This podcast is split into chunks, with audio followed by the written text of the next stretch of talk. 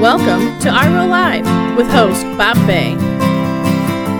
Last week, I talked about justice and mercy and how that went along with steps eight and nine. And I talked about how justice dealt with we all we all want justice when th- things have done been, been been done to us when somebody's wronged us we want justice but when we do things to other people we want mercy and it's just human nature right? You know i mean that's just the way it is. It's human nature. And that doesn't mean we want the ability for other to for other people to suffer because they do us wrong. But if if we want god working on our behalf to bring justice into our lives, we have to be willing to walk in justice or to walk justly. And I'll just put that in the thing of we have to be willing to walk in the consequences of our choices and actions. You know, there was a, a show back in the day, back in the 70s, I think it was, it was Baretta. And in the uh, theme song, there was a line that said, if you if you can't do the time, don't do the crime. That was a long time ago. But uh, and that's that's really it. Is we have to be willing to walk into justice. We we have to walk with the idea that we will reap what we sow. Right? The golden rule: do unto others as you would have them do unto you. So if we walk in justice, then we will receive justice.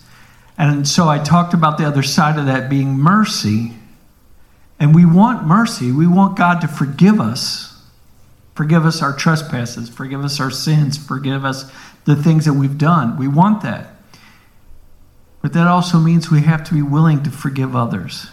And that can be very difficult, especially if you were physically or emotionally or sexually abused when you were young. It can be incredibly difficult to forgive. I had mentioned that forgiveness is not connected to the restoration of a relationship.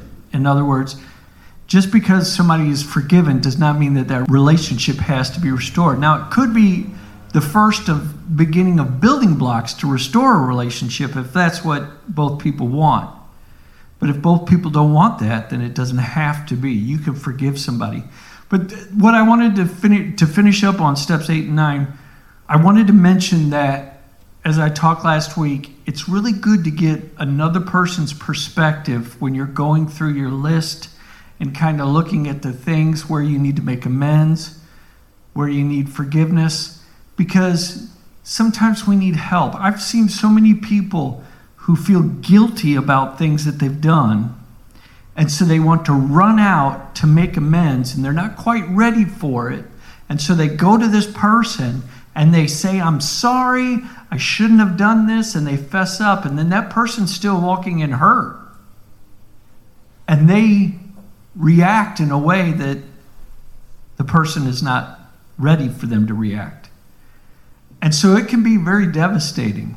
It can be very damaging to you if you, tr- if you go to try and make amends when you're not ready or when it's possibly a situation where you can't go to that person to make amends because maybe to do so would just injure them or others. And so we need wisdom in that. There's a wisdom in multitude of counsel. Although sometimes a lot of people will go seek counsel from people and they'll keep going until they find somebody who agrees with them and then they'll take that.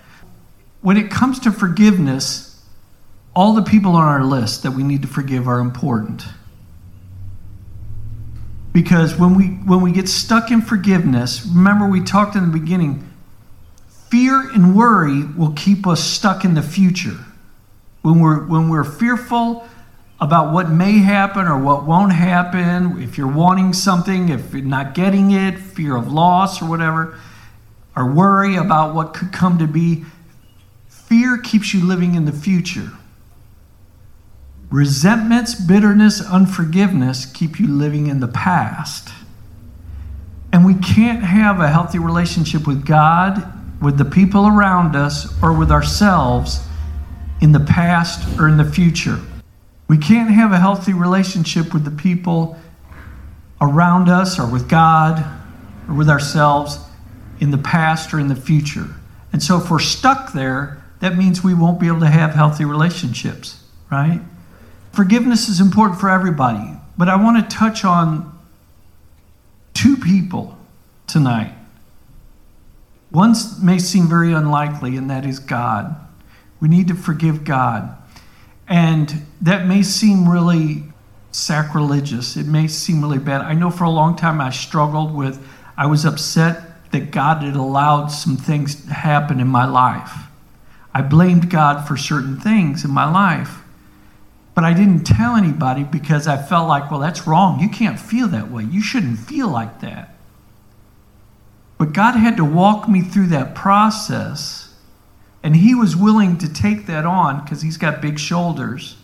I mean, Jesus came and died on the cross, and He was innocent. God can deal with it. And so, no, technically, I had nothing to forgive God about. But the thing was, is because I blamed him, it was in my heart. I needed to let go of that and I needed to forgive him for those things.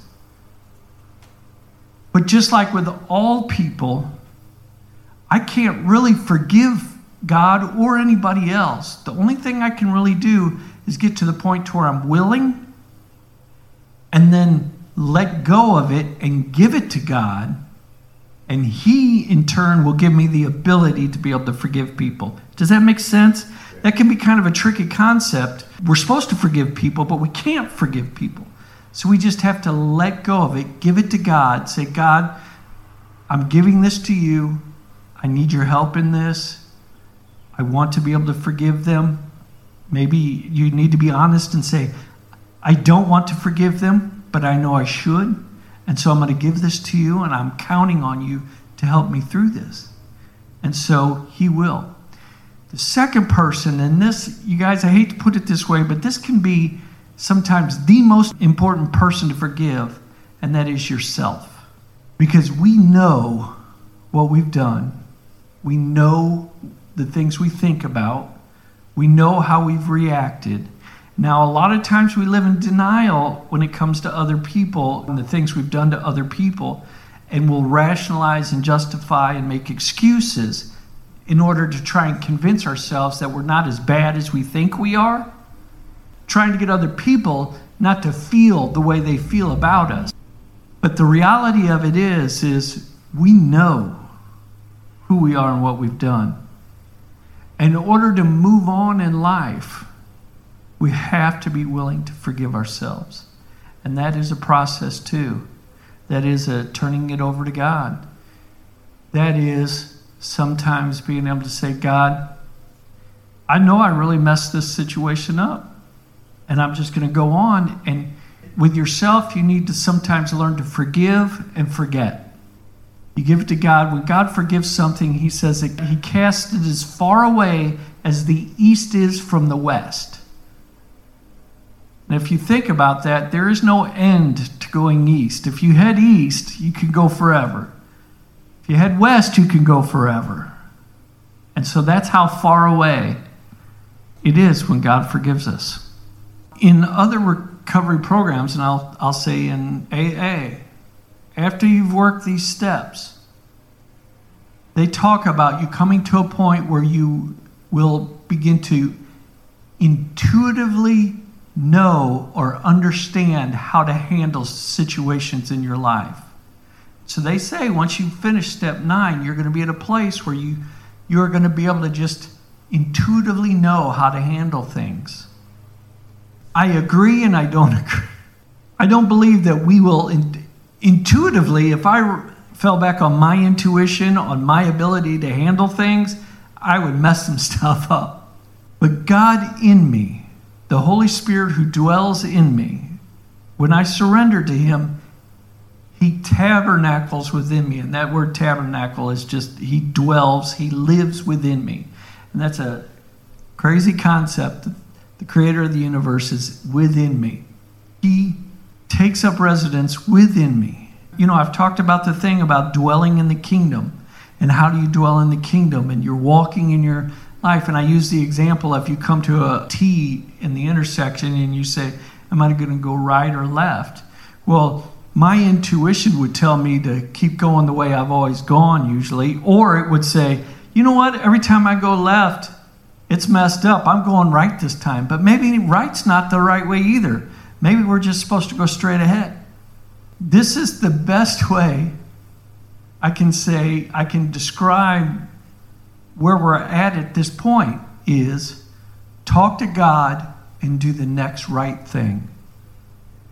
Now, if you talk to God and then you begin to rationalize what the next right thing is, it's not going to work. That's where the intuitive thing happens. If you talk to God and you feel a knowing or a peace inside, then you follow it, following the peace of God. And so you follow it. If you if you're wrong, if you if you're off course, God will correct you. Now this is what he does for us because we can in the beginning we can have real challenges on learning what that is. And so what he's done is he's worked it out so that the Bible is like our guardrails. It's like curbs on each side of the road that we're walking. You guys remember the moon cars at Six Flags? And there were those old time cars, and they're on the track at Six Flags. And so you can't, it's going to follow it. You can let go of the steering wheel, and it's going to go or it's going to go. You know, and if you don't turn it, it's like banging off each side and everything. So you have to decide are you going to be banging around on both sides of? Are you going to be going from one curb to the other curb, hopping up on the curb, riding on the sidewalk, all this kind of stuff? Are you going to stay in the middle? Because God will guide us, He'll walk us through that. The Bible was given to us. And a lot of people say, you know, I read that Bible and I don't get anything out of it. I can't understand. Well, a lot of times it's because we come with a preconceived idea of what that's all about. But really, those stories are about us. And we're going to find that out in the weeks and months ahead as we go through some of the more familiar stories. And we're going to find out that those stories are really about us. And they apply today just as much as they did then. And we can find ourselves in there. And so that will give us parameters, that'll give us bumpers or rails as we live life so that we don't get too far off, so we don't get waste off stuck in a ditch or often drive off into a lake or something. So step 10 says we continue to take personal inventory, and when we're wrong, we promptly admit it. This is part of walking in the kingdom, keeping short accounts. You know, I'll be honest, from my life, when I looked at it in the beginning, the way I looked at this was when I'm wrong, I promptly admit it. And so I would look at the things like when Pam and I would have an argument, and it'd be like, well, I'm wrong. And I would think, well, I'm not saying I'm sorry. You know, I'm being honest, right?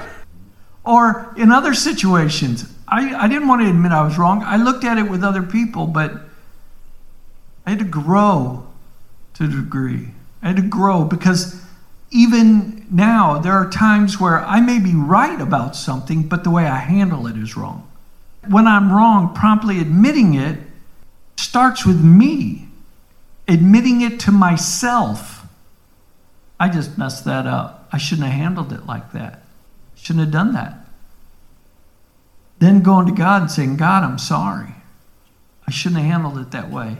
And then asking Him to help me. How do I take care of this? Where do I go on this? What should I do on this? How do I make this right? And it's different for everybody. You guys, I can't tell you how to live your lives because we're all in different places. And I'm not saying that if you're brand new, you can do whatever you want to do and everything's fine. But we walk in the law of liberty. And so I am accountable for things that maybe you guys are not accountable for. I'll give you an example today. You know, I was thinking about the thing about, you know, as we go through and walking in consequences and walking in justice, and I was thinking about the basic, I mean, basic Ten Commandment stuff thou shalt not steal. And I thought about the thing, all of the different things. What could stealing be? That could be so many different things, right? Well, yeah, it's stealing if you go in your neighbor's house and take something out of their house. It's stealing if you go into uh, Walmart and you, you take something that doesn't belong to you. But it's also stealing if you work on a time clock and you fake your, your timesheet. Or if you leave, if you're supposed to leave at 4 o'clock and you leave at 3.30 and you leave that at 4 o'clock, that's stealing. Today, I, you know, I was thinking about all of this, and I had to go to. Uh, that's why I had to go to a store today, and I had to get a bunch of building materials, ductwork, and stuff like that for a bathroom exhaust fan and this other stuff. And I got out to the uh, out to the truck, and I was taking the stuff out of the cart, and I'd gotten a reducer to go from six inches down to five inches on ductwork, but it was stuck inside of a six-inch elbow and they're twist they twist and they adjust so that they can be straight. And so it was stuck down inside there. Well when i was going through checkout the checkout person was going through the cart and everything and i was getting my stuff out of my wallet and moved over to the keypad and everything so i wasn't paying attention and i thought uh, i wonder if they got that i wonder if they're aware that that was inside there i thought about the thing i was thinking about before i went in if i didn't pay for that that's stealing well, even if it's a mistake, if I know I didn't pay for it and I leave right now, that's stealing. And so I was like, and I was running late to get to the job, and I'm like, man. But I had to pull that out, and I looked, and I was like, whoa, thank goodness it was on there. I paid for it. I didn't have to go back in. I was so thankful for that. But you, you see what I'm saying? Now, I know other people. I know another person who's been a Christian for a long time. And he had gone to a Cracker Barrel and he had gotten, you know, they have a gift shop out front and he had gotten some stuff and put it in there. Well, he had this like $29 thing and he left and he got out and uh, got home and realized that they didn't charge him for it. And he said, Oh, that's a blessing from God. I don't know about that. But listen, that's not for me to say, right? That's not my business. I know what I'm accountable for. Other people are not held accountable for the same thing. You see what I'm saying? I don't want to labor that point, but I think it's important that we we each much must work out our salvation. Apostle Paul says that we are each much must work, work out our salvation in fear and trembling. And what that is is it's between us and God. When we're walking and living our life and we want to walk in justice and mercy, we want to be able to look at our lives and look at our daily actions and taking this personal inventory and be willing to look at the truth of things and to be able to go to God and say, you know, I messed this up. Because if we'll do that, God promises, He promises that He will move heaven and earth on our behalf. Those are promises from the Bible. If we'll walk in that, and that is walking in the kingdom, if we will walk in justice and mercy and walk with Him as our Lord, and that's what part of being in the kingdom is. He is our King, we are the subjects, and we are living in His kingdom. We that opens us up to His promises. It's funny how you'll face a situation and normally things would go crazy. Maybe somebody would be really mad about something that's going on, and maybe it's your fault. But you take responsibility for it and you say, Listen, I'm sorry this happened. You know, I'll do what I can to make it right. And I've told stories about situations where I've faced where I could have lost thousands of dollars, but I stood up and took responsibility and God worked it out. I didn't lose any money. He took care of it. So that's step 10. Step 11 says, we sought through prayer and meditation to improve our conscious contact with God, praying only for knowledge of His will for us and the power to carry that out.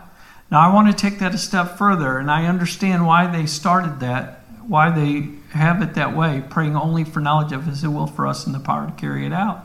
Because we are selfish by nature when we begin recovery. And we will be asking for all kinds of crazy stuff. And it says in, in the book of James, it says, You have not because you ask not. But when you do ask, you ask for crazy reasons. You ask him for the stuff for your personal gain. That ain't, it ain't right. Prayer is us talking to God, meditation is us listening to God. Prayer is us talking to God about what's going on in our lives. God, this is happening in my life. God, this is going on. God, I'm really excited about this. God, this uh, thank you so much for doing this in my life. You know what I'm saying? Just uh, talking to him like normal. And then the meditation is thinking about those things, and then God will speak to us through that. Maybe He'll give us a check on the inside. Because again, the Holy Spirit, who was sent to be our comforter, our counselor, our teacher, our guide, that's what the Bible says.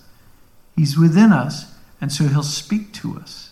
Maybe He'll have, you'll be reading something and He'll give you a new revelation of something from the Bible that'll open up. Maybe a song will come on. Maybe He'll have some stranger that you've never met before walk up to you and say, Listen, it was just on my heart to tell you, and he'll say whatever, and it'll be like, no way, dude, that was exactly what I was. You never know what God's going to do. But it's all about that relationship, right? And so that's step 11. Guess what the next step is? Step 12. There's only 12 steps. We should be fixed by now, right? Sure. We should be perfect. Step 12 says, Having had a spiritual experience as a result of these steps, we try to carry this message to others and to practice these principles in all our affairs. I'm saying, I know, I know that I know that I know. Every time somebody has truly, like, been vulnerable through this process and walk through each of these steps, God has revealed himself to them. And things have happened as a result of that. Our life can get into ruts our life can get into patterns. Our life, we can fall back into the old things very quickly. After working with people in recovery for many decades, I see it happen time and time and time and time again where people will be doing well. God will do things in their lives. God will begin to restore things, begin to restore relationships, give them back possessions, cars, keep them from going to jail, do all of these things for them and they're happy about it and they're in this like honeymoon phase and everything's wonderful.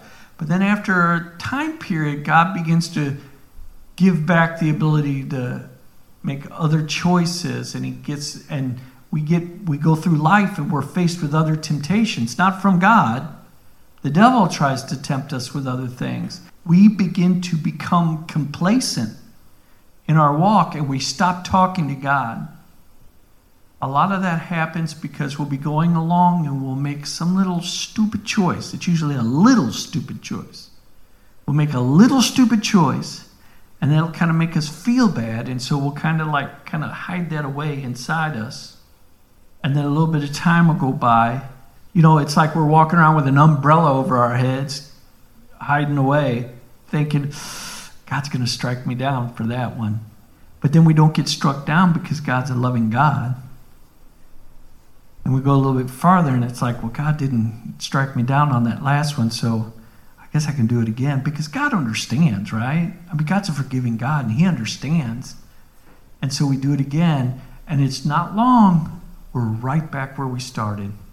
Back on drugs, back on alcohol, back in really the worst part is is that emotional and mental state that we lived in. That's the horrible thing to drift back into that pattern those old patterns of trying to meet our own needs, those old patterns of dysfunction. And they're futile, they'll lead to nothing. One of the ways that God gives us, because we can't see Him. And you guys, I've talked to like one, maybe two people. The other, the second one was probably unclear. I was thinking about it earlier. I know one person who says he audibly heard from God. I know another person who believed that maybe he did. Whether or not that's true, I don't know. But I've been walking with God for 34 years. I've never heard an audible voice from God.